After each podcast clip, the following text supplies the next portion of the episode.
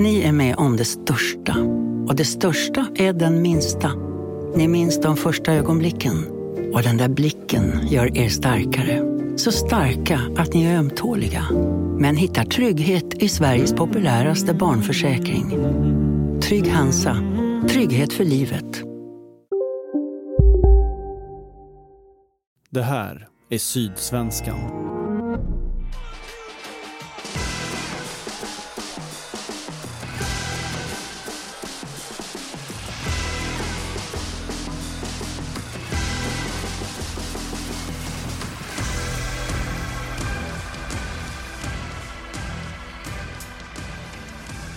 Välkomna tillbaka till MFF-podden. Det här är avsnitt nummer 277. Jag heter Fredrik Hedenskog. Jag har sällskap av Fredrik Lindstrand och Malmö FFs näst senaste tillskott, Dennis Hatzikadunic. Välkommen hit. Tack så mycket.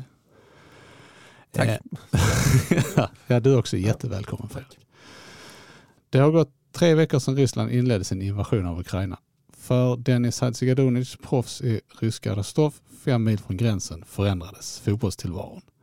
Vi kommer såklart återkomma till det under avsnittets gång, men vi börjar här och nu.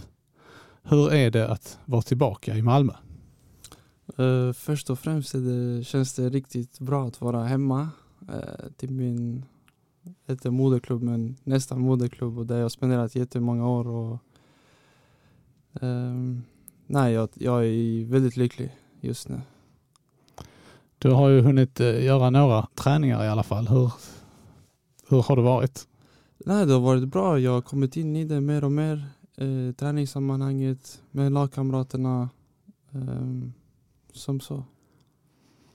Va, vad ska du säga, har du hittat löst boendefrågan och sådär? Är du Eh, tillbaka i föräldrahemmet eller hur ser Ja, det ut? just nu får jag inte röra mig någonstans. Utan jag måste bo med föräldrarna. De har låst in mig hemma. Eh, så är det just nu. De glada att ha dig tillbaka. Ja, de är, de är riktigt, riktigt glada. Du var, du var inte med eh, mot AIK, du var uppskriven först i truppen på utskicket som gick ut men sen så var du inte med. Var, var, var det liksom något pappersexercis eller var det Nej, annat? jag tror jag var spelklar men jag hade precis kommit en, eller typ två dagar innan. Jag hade bara tränat typ en, en halv träning med laget. Så det, jag, jag och klubben, vi alla kände det känns fel att, eller jag kände mig i alla fall inte redo att bidra med någonting den matchen. Mm. Hur, är, hur är läget nu inför söndagens match för dig personligen? Det enda jag kan säga är att jag har tränat på den här veckan bra och sen är det upp till coach och resten att bestämma. Så om, om Milo säger att eh, du är good to go så då är det inga problem för dig. Nej. När, när spelade du match eh, senast? Hur länge sedan var det? Uh, tävlingsmatch. Mm. Det var tror jag i november. Mm. Ja just det, för ryska ligan gör, gör en paus på, på vintern va? tid, jag tror det var typ 8 december vi gick, vi gick eh, alltså på semester. Och så några matcher i Marbella då när ni var där samtidigt som MFF. Precis, träningsmatcher. Mm. Men nu känner, känner du dig eh, någorlunda i matchform eller är, tror du att du behövs lite? Uh, alltså det, jag har tränat på som vanligt där borta i Marbella med Rostov och ändå känt mig i bra form. Eh, så nej, det har känts bra för min del. Ingen, ingen ringrost. Nej, det skulle jag inte vilja säga. Jag tänkte vi skulle vi, vi kan börja med att liksom skruva tillbaka tiden till, eh, ja, till från början egentligen. Eh, Du är uppvuxen i, i Malmö. Jag tänker att det kanske inte är så jättemånga som har så här dunderkoll på dig när du varit borta så länge och sådär. Så om man, om man börjar där. Jag är eh, född och uppvuxen i Malmö. Var? Eh, jag föddes i... eh, nej, jag tror första tiden bodde jag i Rosengård. Tror att jag var typ sex år gammal. Sen tyckte min farsa det är typ farligt område så vi flyttade till eh, Söderkulla. Och sen dess har jag gått i skolan i Söderkulla och ja, jag har bott där tills nu kan man säga. Ja, men det är Söderkulla som du ser som, som ditt område. Liksom. Ja, för jag har spenderat mesta tiden där. Mm. Vad, vad har du för, du representerar i Bosnien, så vad, hur ser ditt, ditt ursprung ut och vad dina Eh, föräldrar kommer ifrån? Då? Ja, båda, båda föräldrarna är från eh, Bosnien. De kom hit från kriget i Jugoslavien. Tror jag de kom 95 till Sverige. Mm. Och så, Och sen så skapade de mig och min bror. några år senare. Precis. Eh, eller nej, de kan inte ha kommit 95 för min bror är född 96. Jag tror de kom 94 eller 93. Ja, just det.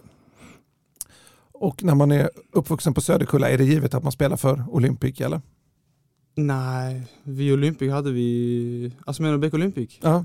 Nej, nej, nej. Ehm, det var bara något, alltså Beck Olympic bara dök upp från, jag vet inte hur men de hade typ en fotbollsskola för barn och så typ eh, min farsa bara sa ja vill du testa det? Eller jag, jag testade detta och tänkte ja varför inte? Och så fastnade vi på det liksom.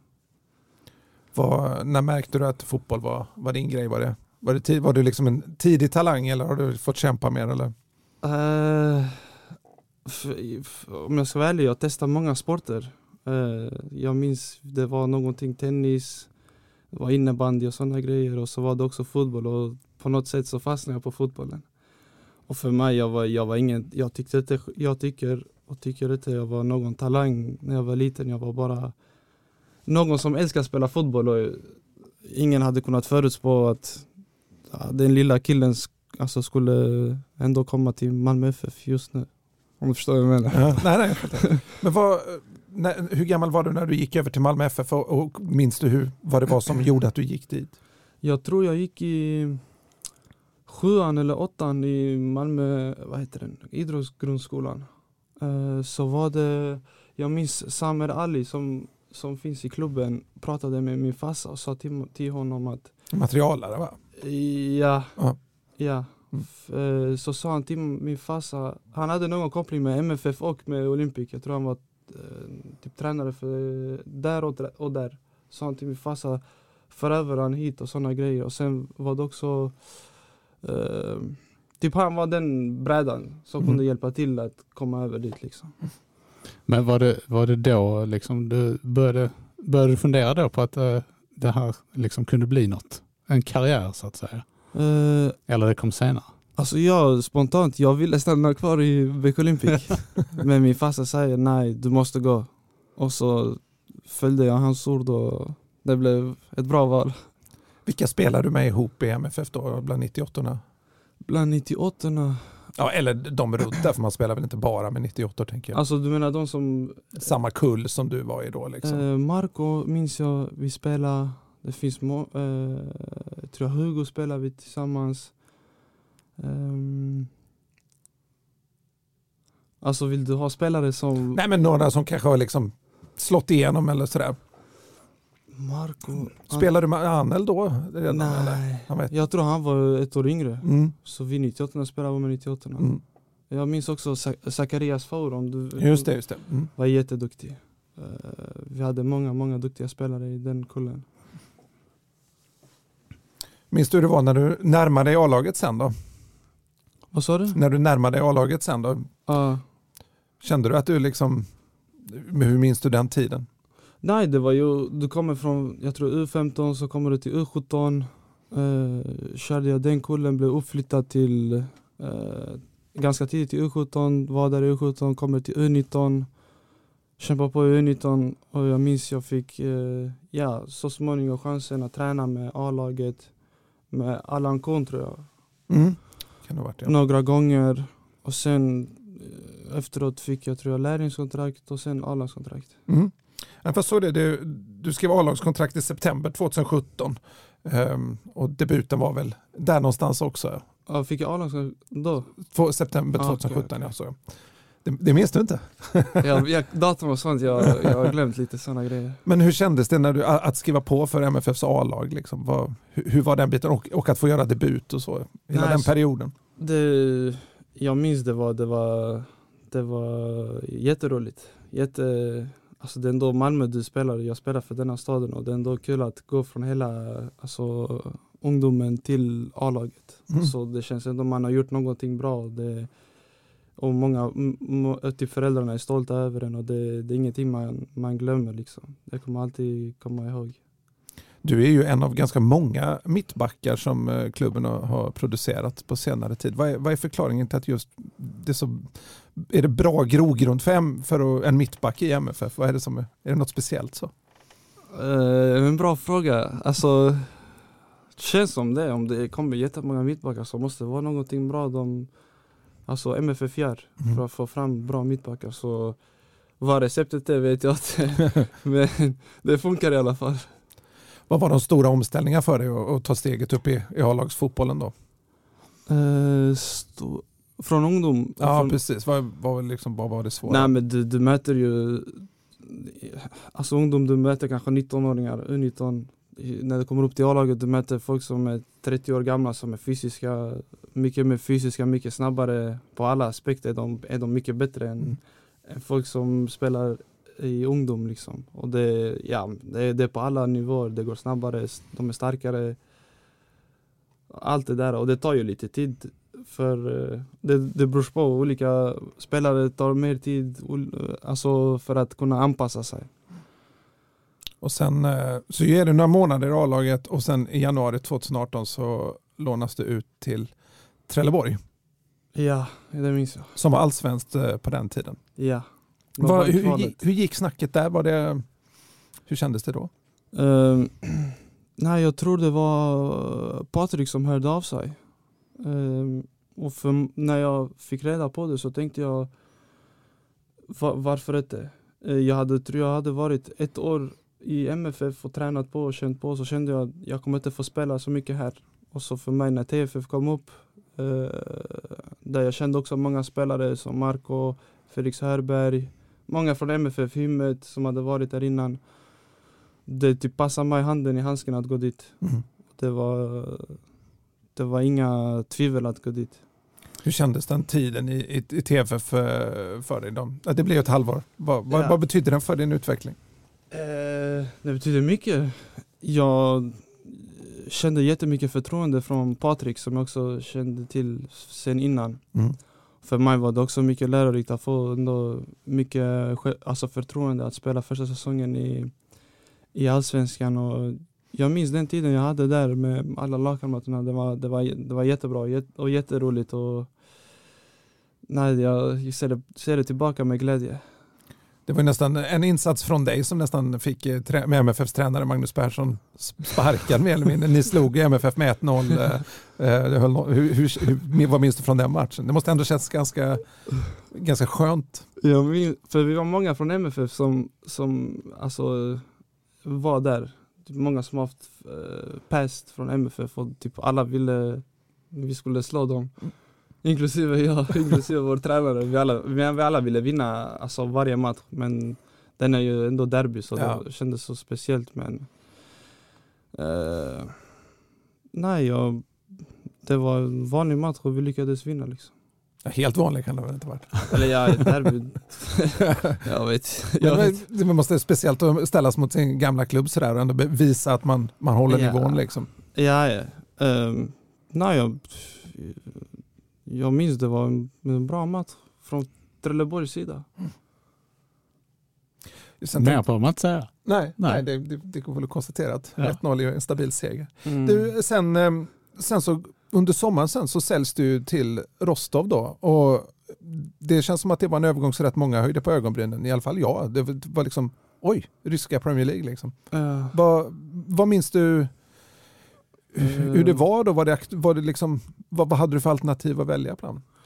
Nej, det kändes som, jag minns de MFF bytte tränare eh, och eh, typ jag kände eh, det här steget kan typ hjälpa mig att et- etablera mig i Europa och ta nästa steg, förstår du?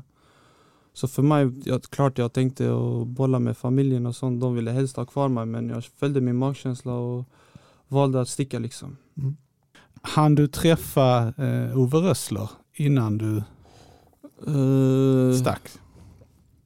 Nej, jag tror no, en gång bara när jag var, för jag brukar träna i TFF och sen eh, jag brukar jag gymma typ två dagar i veckan eh, i MFF. Och jag tror, jag har för mig jag sa en, en dag där och hälsade på honom och sen fortsatte mitt gym. Men var din, eh, var din övergång till, eh, till Ryssland redan på gång då när MFF bytte tränare? Jag Det är minns svårt att komma ihåg så här Ja. långt efteråt. Ja, för Om man tittar på Ove Rössler så var han liksom kanske inte känd för att satsa på unga spelare. Så jag tänkte om det hade liksom en del i att du såg kanske dina framtidsutsikter just då i MFF som lite mindre än Alltså jag visste inte om vad det var för tränare. Men jag kände just då med Magnus Persson, jag hade ingen chans att spela. Mm. Det var många bra mittbackar och sådana grejer. Så jag tänkte om han kommer, det kommer vara samma grej. Liksom. Mm. För mig så, vill jag ha, vill jag ha, så var detta en klubb som ändå är utomlands och verkligen tror på mig. Mm. Vilket jag behövde i den tiden. Liksom. Men det måste varit ett, ett svårt steg. Liksom. Du, var, du var fortfarande tonåring vid den tiden. Du skulle fylla 20 eller hade du fyllt 20? Nej, jag var 19 skulle fylla 20. ja. att, liksom, att våga ta det klivet utomlands ändå, det kräver ju en speciell tro på sig själv. Eh, var, det liksom, var det ett svårt beslut?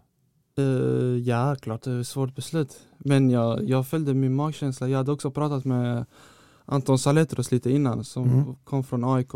Och han sa bara positiva grejer. De är jätteprofessionella, det är bra nivå och allting. Och, nej, men han gav också mycket, alltså hans åsikter gav också mycket alltså, intryck Mm. på mig. Det är ju fortfarande, jag tänker, för en kille som inte ville gå från Olympic till MFF så är det ju fortfarande ett jädra långt, stort steg att ta alltså. Ja, jag håller med. det låter konstigt. Men kan, du minnas, eh, kan du minnas att det var något speciellt tillfälle då du bestämde dig liksom att nej, jag kör på det här? Um, alltså jag tror det bara typ växte in i mig och sen jag tänkte typ så, fuck it, Mm. jag drar. Mm. Jag vill testa detta. Kunde du känna någon, eh, liksom, någon sån där känsla till MFF, liksom, att, eh, att de hade missat dig? Liksom, att de inte att de, att de missade att satsa på mig? Liksom. Uh, alltså det, det får MFF svara på. Jag vet inte hur de tänkte och tyckte just då. Det, jag kan inte svara på den frågan. Nej, men med, med facit i hand kan man känna att det, de kanske borde gjort det med tanke på hur det har gått i, i Ja. Ryssland sen. Men det är ju som sagt kanske lättare för andra att svara på. ja. Men eh, du kommer alltså som eh, fortfarande tonåring då till ett nytt lag, en ny liga, en ny typ av fotboll, en ny kultur. Hur, hur var den omställningen? Ehm, den var annorlunda. Direkt när jag kom, kom dit tror jag, jag tror det var preseason i Österrike. Eh, det var direkt, alltså disciplin. Du kommer dit, du ska väga där varje dag. Uh, alltså det, jag minns träningarna också, jag var med och kollade och sen när jag var med, typ, jag, tror, flip, jag skojar inte, efter två, tre dagar jag var helt slut. Alltså jag sa till Anton, vad är detta? Jag, jag kan inte andas. Har du också problem att andas? Ja, det, var, det var jättejobbigt alltså. Men det ska vara jobbigt. Ja, men det är sånt där klassiskt, man drar upp i bergen och så kör Ja, ja, man. det- Exakt. Han, han sa till mig, vi är uppe i hög höjd så det är kanske därför. Ja. Jag tänkte, ja jag tror också. Men han hade varit med om en försäsong innan då? Eller så? Precis. Ja. Han hade flåset. Han, var, han var inne i flöset. Hur lång tid tog det innan du kom in i, alltså rent tempomässiga biten? Eh, jag tror det kanske tog någon, någon månad, några månader att komma in själva i Mm. träningsrytmen och allting. För sen kom, vi- kom, vi tillba- kom vi tillbaka till Ryssland och började där liksom. Ehm, nej men det tog några månader att komma in i allt. Tvivlade du någonstans på att du gjorde rätt? Eller? Det var inte så att du tänkte att jag borde, jag borde stannat hemma? Alltså nu när jag kollar tillbaka, visst det finns jättemånga fördelar och nackdelar med att stanna hemma, du har familjen, du har vänner och sådana grejer jämfört med att dra, eh, samla på dig erfarenhet, du har ingen nära där liksom. Men nu när jag kollar tillbaka, jag, jag tycker och tänker att det var, det var rätt val för mig. Men du gick från att bo hemma då? Eller bodde du själv i Malmö innan du åkte? Nej, jag har alltid bott med Ja. äh, med föräldrarna. Ja. Men då, alltså helt plötsligt så fick du bo själv och hur var den omställningen och hur liksom löste du matfrågan eller bara sådana enkla saker? Och, Eh, ja, jag bodde, eller till en början bodde jag i, vad heter det, i vår baza som de säger, anläggning. mm. Ehm, men sen så sa Anton kom, bo hos mig. Så bodde jag med honom i en månad innan jag hittade min egen lägenhet. Mm. Och sen när jag hade min egen lägenhet så var det typ så, jag lär känna dig själv Dennis nu. Eh, och med maten och sånt så brukade oftast jag och Anton faktiskt, vi brukar gå ut och äta ofta. Mm. Så det var inte mycket att laga hemma. Men sen när han eh, eh, lämnade så blev det eh, ibland ute med, vi har många, eller en del skandinaver har alltid varit där Mm. sen jag var där. Så var det att äta ute och ibland äta hemma. Men det, du måste ändå känt som att, eller måste, jag lägger orden i munnen på det här nästan, men eh, blev du, blev du vuxen i, i Rostov så att säga? Ja, alltså det är lite svårt att bedöma för mig själv men jag tror om jag ser mig själv från tredje perspektivet Mm. jag hade jag 100% sagt, eh, eller jag känner själv också, det, det, det är en annan Dennis som sitter här om du hade tagit mig om jag, eh, för tre och ett halvt år sedan. Mm. 100%. Så det var nyttigt på, även på ett personligt plan, liksom, Ja, att komma bort kanske då. det tror jag också. Hur löste du språket då? Eh, jag kan ju bosniska innan fast det, det, är inte, det är inte liknande som, eller det finns några alltså, ord som, kan, som är liknande. Men för mig, jag tror vi som kommer från Balkan har lite enklare att lära sig ryska.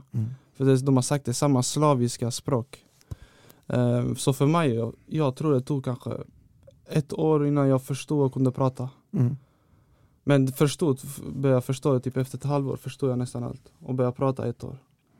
Viktigt att, komma in i språket. Ja såklart, det, det är inte många som kan engelska där.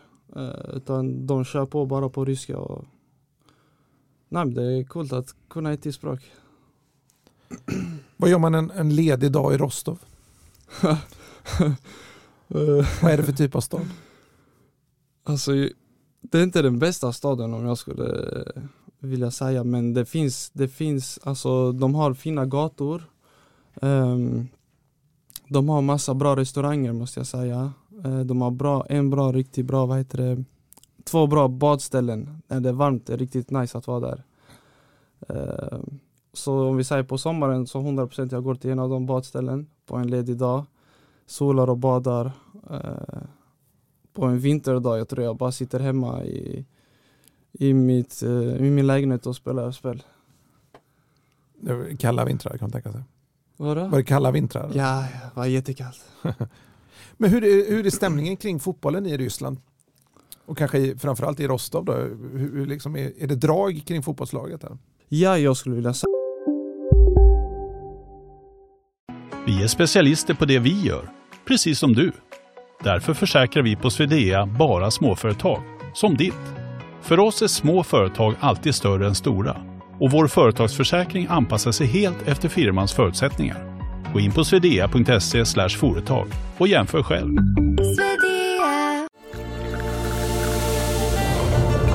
Välkommen till Maccafé på utvalda McDonalds restauranger med Baristakaffe till rimligt pris. Vad sägs om en latte eller cappuccino för bara 35 kronor? Alltid gjorda av våra utbildade baristor.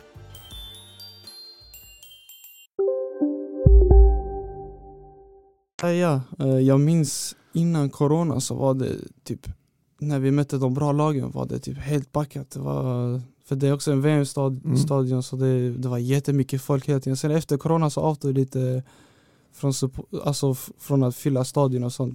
Delvis på grund av restriktionerna och sådana grejer. Men eh, nej, Rostov är ändå en ganska stor stad. Är Mm. tror jag, en till två miljoner.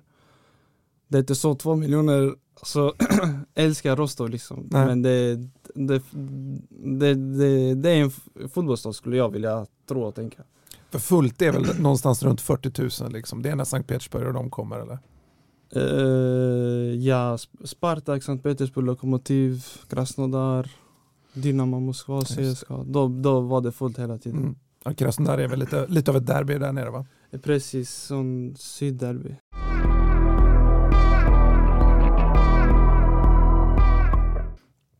Du, eh, parallellt så väljer du med, med liksom utvecklingen eh, i, i Rostov så väljer du att spela för Bosnien också.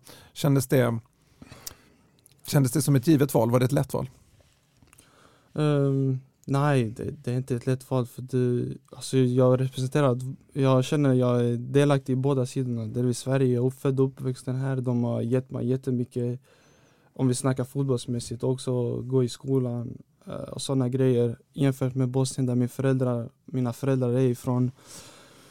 Varit där många, många gånger.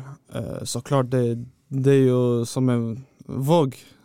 Men ehm, jag beslutade mig för Bosnien efter ja, många diskussioner med familjen, nära och kära. Och för mig var det, eller det känns jättebra att välja det valet. Vad Sverige, försökte de på något sätt locka dig att, att välja Sverige istället? Eh, Rolle Nilsson hade ringt mig, eller vi pratade. Och, alltså för att han var innan förbundskapten i u Ja precis, precis. Och där, där var du ju med också i Ja U21 exakt. landslaget. Och så, nej alltså han, han sa att jag gärna har koll och sådana grejer och han säger typ så, eh, tänk efter lite mer och nej, Mm. om, om jag, om, alltså han ville såklart få mig att välja Sverige. Mm. Men jag, jag kände liksom, jag vet inte, det var komplicerat men jag bara kände, jag, jag lyssnade på min farsa, lyssnade på min magkänsla och jag ångrar mig inte, alltså mitt val liksom. Vem ringde från Bosnien? Eh, det var Zvezda, Misimovic. Ja. Det var inte så att de skickade fram någon stjärna också? Försöka, typ att Dzeko slog en signal? Men kände du, kände du då att du var liksom närmare en plats i det bosniska landslaget än vad du hade varit i det svenska? I, ja, jag tror det också faktiskt. Men jag, Alltså det svenska landslaget är ju lite eh, trögrörligt liksom. Man har, haft, man har ju också missat eh, lite spelare på grund av, alltså det har ju Markus Rosenberg berättat om, om Anel till exempel, att Bosnien jobbade på ett helt annat sätt för att, för att liksom få att han skulle spela för, Mm. för Bosnien eh, istället. Och medan Sverige var liksom, gjorde inte de framstötarna. Mm. Liksom. Och så missade de ju Anel.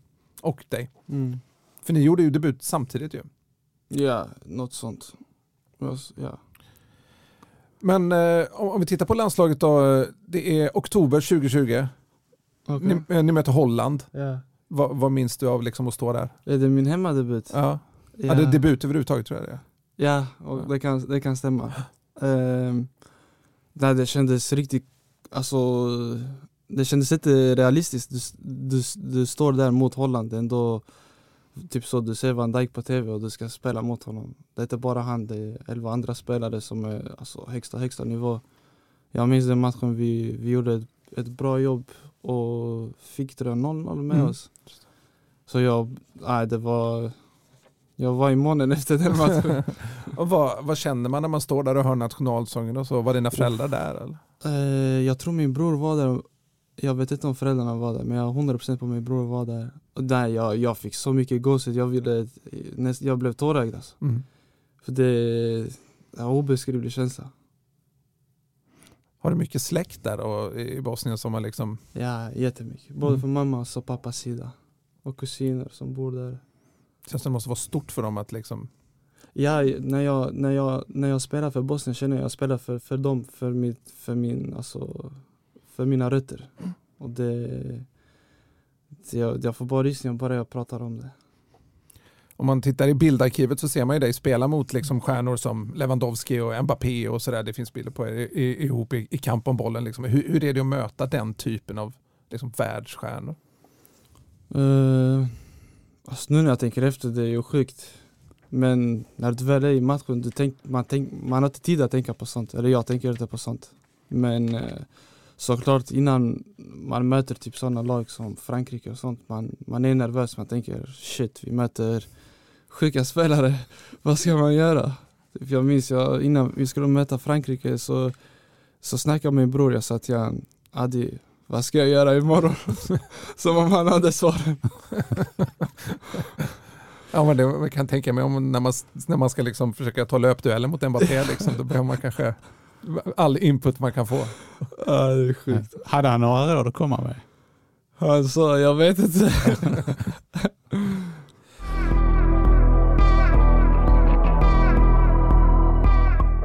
Om man tittar tillbaka till, till klubblaget där du blir ordinarie ändå ganska snabbt i, eh, i Rostov för att komma liksom från, en, från TFF till eh, ryska Premier League. Liksom.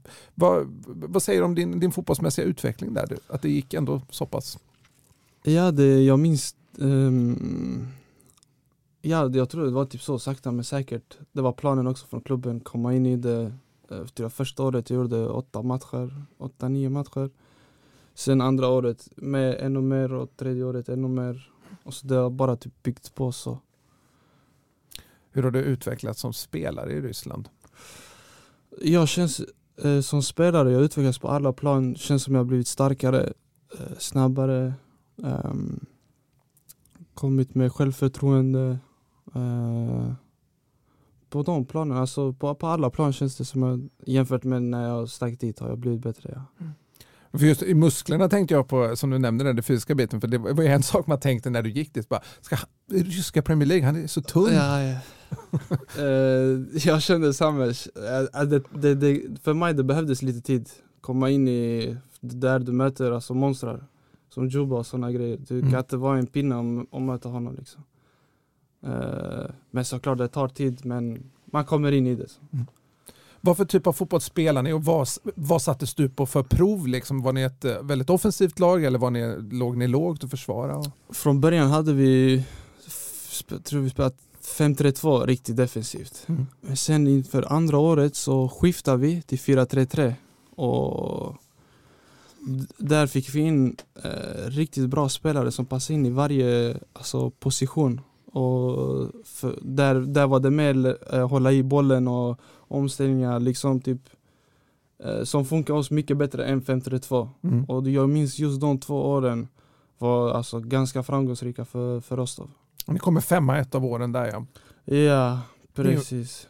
Jag tror femma en och en var det typ, vi var trea innan, innan eh, covid.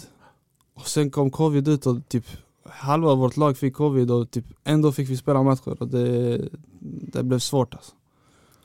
Tittar man på dina siffror så är duellspelet verkar vara nästan det som du utvecklat allra mest. Det har varit mycket, framförallt i, i luften kanske. Mm. Ja. ja. Men är det, det, det, det, det är tuff fotboll som ja. spelas där för en back? Ja, det, det, det är tuffa, tuffa spelare, tuffa, tuffa matcher. Du, 2019-2020 eh, är väl kanske din allra främsta säsong där ihop med 2021 och där du spelar väldigt mycket. Eh, jag noterade att varje år får eh, spelarna rösta på eh, ligans bästa spelare. Ja. Och Artem Chuba vann och det brukar han väl nästan göra. Ja. Du, du var en av två spelare som röstade på dig själv. Alltså det är sjuka, det är bra du har de där, att du visste om det. det var ja, jag har gjort lite research här. Min översättare sa till mig, Dennis, bara säg tre bra spelare i ligan. Så jag frågade honom varför. Så han bara nej, bara säg tre, tre stycken. Så jag bara, jag tror jag nämnde, jag vet inte ens vem jag nämnde typ uh, Ja, en, två, sen jag nämnde ja. Jag tänkte, jag tänkte på någon, jag bara säger mig själv. Sen dagen efter, hela laget kommer till mig och säger till mig Dennis, vad, vad har du gjort? tänkte jag, det är översättaren som har lurat mig. Du skyller på honom där? Ja. Jag tänkte att det var liksom frukten av ett eh, väldigt starkt självförtroende. Nej, nej, nej. nej. Men du, eh, men det borde du kanske ändå ha. Det känns som att du, det ändå varit ryktats lite kring om, med stora klubbar. West Ham har nämnts, Lazio ska ha lagt ett bud. Vad, vad kan du säga om dem? Har, har, det varit mycket intresse för dig? Jag vet det har varit intresse men sen, alltså det är inte någonting jag vill kommentera här. Det är mer typ, jag lägger åt mm, alltså, klubben eller jag vet inte, agenten att svara på de grejerna. Mm. Eh, men det blev lite mindre spel den sista tiden i Ryssland. Det, vad är förklaringen där? Är det det tränarbytet ni gör? Eller vad? Uh, vi hade ju Karpin, tror jag, två, tre matcher. Sen uh, beslutade han att gå till landslaget. Sen fick vi Semin från Lokomotiv, tror jag han kom. Var vi med honom lite grann, byta äh, spelformation och allting. Det gick inte så bra för oss. Så bytte vi en till tränare igen. Till en ungdomstränare och jag minns ähm, jag minns jag spelade första matchen i typ 44 minuten så bröt jag näsan. Uh, jag fick jätteont. Sen efter det fick jag inte spela någonting. Det var jättekonstigt men det är tränarens val och jag, jag kan inte säga någonting. Mm. När, eh, när, när började du ta upp kontakten med MFF igen?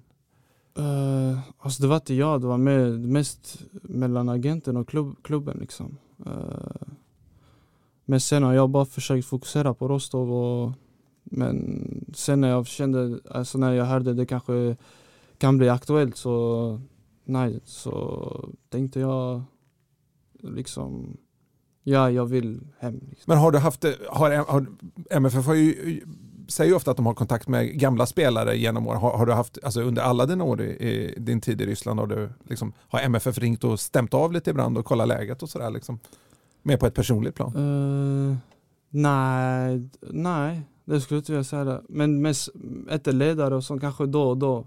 Uh, ledare, ledare jag haft, typ Roland Larsson. Uh, har jag stämt av med några gånger. Men inte, inte sen nu alltså. Sen nu jag kommit hit liksom. Den sista, de sista veckorna i, i Ryssland, hur, hur var de för dig? Um, nej, de var normala. Allt var normalt där. Träna på som vanligt förutom att vår första match blev uppskjuten. Uh, för vår flygplats hade stängts av. Men sen var det bara typ träning, gå hem, träning, gå hem liksom. Mm. Det var lugna puckar. Det, av liksom allt, allt som hände i, i, i landet, så det, du, du, det var inget ni märkte av så att säga? Utan ni, fotbollen pågick som, som vanligt som för er? Som vanligt ja.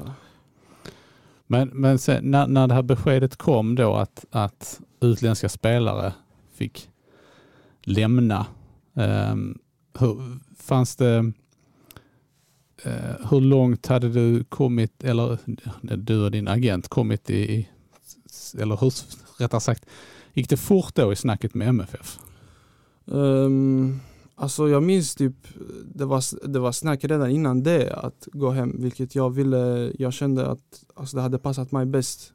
Att komma hem uh, till familjen, uh, spela i MFF men um, sen vet jag inte om detta hjälpte eller inte men jag, jag hade velat, det var, alltså innan det hade jag också uttryckt i Rostov, jag, jag vill hem liksom. Det var läge att, att, att lämna oavsett? Som... Uh, för min del ja. Mm. Men då, uh, man är lite nyfiken då på var, var, um, vad är det uh, fotbollsmässigt som gör, eller som gjorde att du ville till Malmö?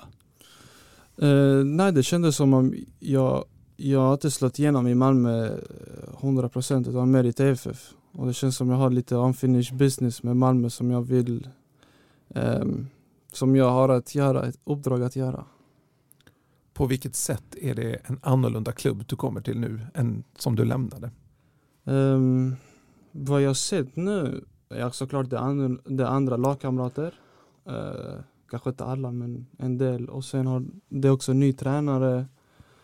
Så på det sättet är det annorlunda. Mm. Men är det någonting i klubben i stort? Liksom? Är det att det blir en större stab eller att det är något annat som förändras? Eller är det ganska samma som du lämnade? Jag tror kanske lite större stab, ja. Mm. Uh, men annars är det i stort sett samma lokaler alltså, som jag är van vid. Liksom. Pontus Jansson sitter ju och kollar på varenda MFF-match som spelas uh, utomlands, som väl gjort så genom hela utlandskarriären. Är du likadan eller? Ja, alltså om jag har träning eller match så kan jag inte kolla. Men när jag har haft tid att kolla så har jag kollat MFF. 100 procent. Var du, var du, du, är du gammal MFF-support? Alltså de har alltid hållit på klubben så att säga? Uh, ja, jag har varit många gånger i, på stadion sen jag var liten och kollat matcher. Många, det blir lätt att tänka så i och med att ni båda är bosniska landslagsmän. Många säger ja, men ersättare för Anel Ahmedhodzic. men ni, ni är inte så lika som spelare va? Alltså Nej, alltså han är sin spelare, jag är min spelare. Jag tycker i landslaget så kom kompromissar vi jät jättebra. Mm. Eller vi är tre stycken där, eller hur vi har spelat. Och jag känner att vi har jättebra vad heter det, samarbete. Och eh, nej, vi trivs både på och utanför planen tillsammans. Alltså bra.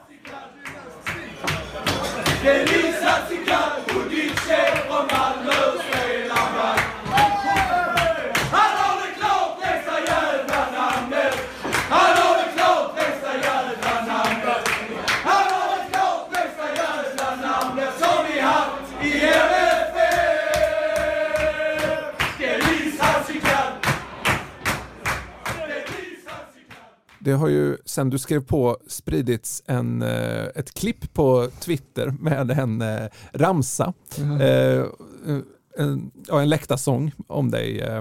Vi, vi, kommer förmodligen inte spela upp den här tänker jag. har du hört den? Men, när, när jag blev klar så skickade min kompis kolla på detta så det var första gången jag hörde det så det var typ en vecka sedan. Jag måste, jag måste säga att jag fick vänta till den textade versionen kom. Förstod du vad de sa? Nej jag minns inte. Men det, eh, vad säger du om sången? Den, ja, den har ändå lite potential att, att ta sig liksom. Ja, den kan nå Melodifestivalen. Men det, det känns som att Malmö betyder mycket för dig. Både staden och, och laget. Ja såklart. Det, det är staden jag är uppväxt i och jag, jag, jag älskar Malmö. Alltså. Är det där något som har vuxit när du har varit utomlands? Att man liksom... Ja, det måste jag säga. Det, som jag sa i någon MFF-intervju, varje gång jag landade i, i um, vad heter den, Kastrup? Nej, Mm, Kastrup och skulle ta tåget över. Alltså då var bara, varje, alltså sen när jag kommer över bron, sen går upp till den uh, rullaren, sen man hör folk prata svenska. Den, jag, var så, jag, var, jag, var alltid riktigt, eller jag var alltid riktigt glad varje gång jag, jag gjorde det. Vad gillar du mest med Malmö då? Um, nej, jag har många vänner, familjen är här. Uh, det, alltså det känns så harmoniskt och jag känner mig typ uppskattad och älskad här. Vad, vad gör du helst en dag i Malmö? Liksom? Alltså, förutom att, det får inte så vara att du tränar och spelar fotboll. Liksom. För, Alltså på en ledig dag? ja, men liksom, var, var hänger du någonstans? Vad gör du? Um, nej, jag är mest ute med kompisar, brukar kolla på min brors träningar också, matcher om när han spelar. Umgås mycket med familjen, speciellt nu när jag kommit hem. Uh, de låter mig inte gå någon annanstans, utan de har fängslat till mig hemma. Eh, jag kan tänka mig att i Rostov var det inte många som krävde att ni skulle vinna ligan. Eh, ni kanske inte den typen av, av, av lag eh, riktigt. Men eh, här hamnar du i en sån sits. Mm. Eh, Och där du egentligen för första gången eh, tanken att du ska vara en ledande figur i ett lag som ska inte bara vinna ligan utan även ta, det Europa, Mm. ta sig till Europa. Vad, hur ser du på det? Nej, jag ser fram emot det riktigt mycket. Eh, det, det, det är sån press man ska ha som fotbollsspelare. Och jag känner den tiden jag hade i Ryssland, den har byggt upp mig för detta. Så jag känner mig mer än redo. Men då måste har, du, har du saknat den, eh, den pressen så att säga i Ryssland? Um, alltså i Ryssland, jag har också haft, alltså det är så det En kan- annan press kanske? det, det, det är också en press liksom. Men ehm, jag, jag minns, gjorde vi en dålig match typ. Du, alltså, tränaren hänger ut vänster och höger spelare. Det, du, du får känna på det. Det, det. det kändes som man får lära på en annan kultur liksom. Men såklart det är alltid press. Alltså jag har alltid känt, pre- känt press var jag än spelar. Men vad, vad, om du bara tittar på de personliga kraven på dig, med tanke på de spelarna du mött och matcherna du spelat, vad, vad säger du om, om de förväntningarna som ändå finns på det här att vara liksom, ja, allsvenskans kanske bästa back då? Vadå, vad, vad har jag för... Ja, men, eh, liksom för, folk förväntar sig med Ja. tanke på vad du vilka du har spelat mot i Ryssland och den nivån och även i Bosniens landslag vilka spelare du har mött och sådär. Kraven som finns på det här att vara allsvenskans bästa back. Ja. Ja. Hur ser du på det? Nej, det, det är upp till mig att besvara på allt det där. Eh, Det är typ det jag kan säga. Men Ska det bli kul? Eller liksom ser Ja, det som ja, en... ja, jag ser fram emot eh, för, för, för, först och främst på söndag. Ja, söndag. sån- Börja där. Det börjar där. Jag tänkte också, du har ju ett låneavtal på ett år och eh, tittar man på Transfermarkt till exempel så har du ett halvår kvar på kontraktet i Rostov sen. Hur, hur ser du på, på framtiden i ett lite längre perspektiv? Eh, alltså jag, jag kan inte svara på den frågan utan jag tar, jag, jag tar bara dag för dag. Allt, allt kan förändras på en, mm, på en sekund liksom. Jag, jag försöker leva i nuet, jag tänker inte på framtiden just nu. Jag är bara glad över att vara hemma och, och nej, jag är lycklig här. Eh, Dennis, du ska ha stort tack för att du kom hit. Tack så mycket. Eh, Tack detsamma. Vi eh, återkommer eh, från poddens sida i eh, nästa vecka efter eh, cupmatchen mot Djurgården till att börja med. Mm. Det här har varit avsnitt nummer 277 av MFF-podden där vi anser att konstgräs ska förbjudas i svensk elitfotboll. Jag heter Fredrik Hedenskog, jag har haft sällskap av Fredrik Lindstrand och Dennis Hadzikadunic och ansvarig utgivare är Jonas Kanje. Tack för oss, hej hej!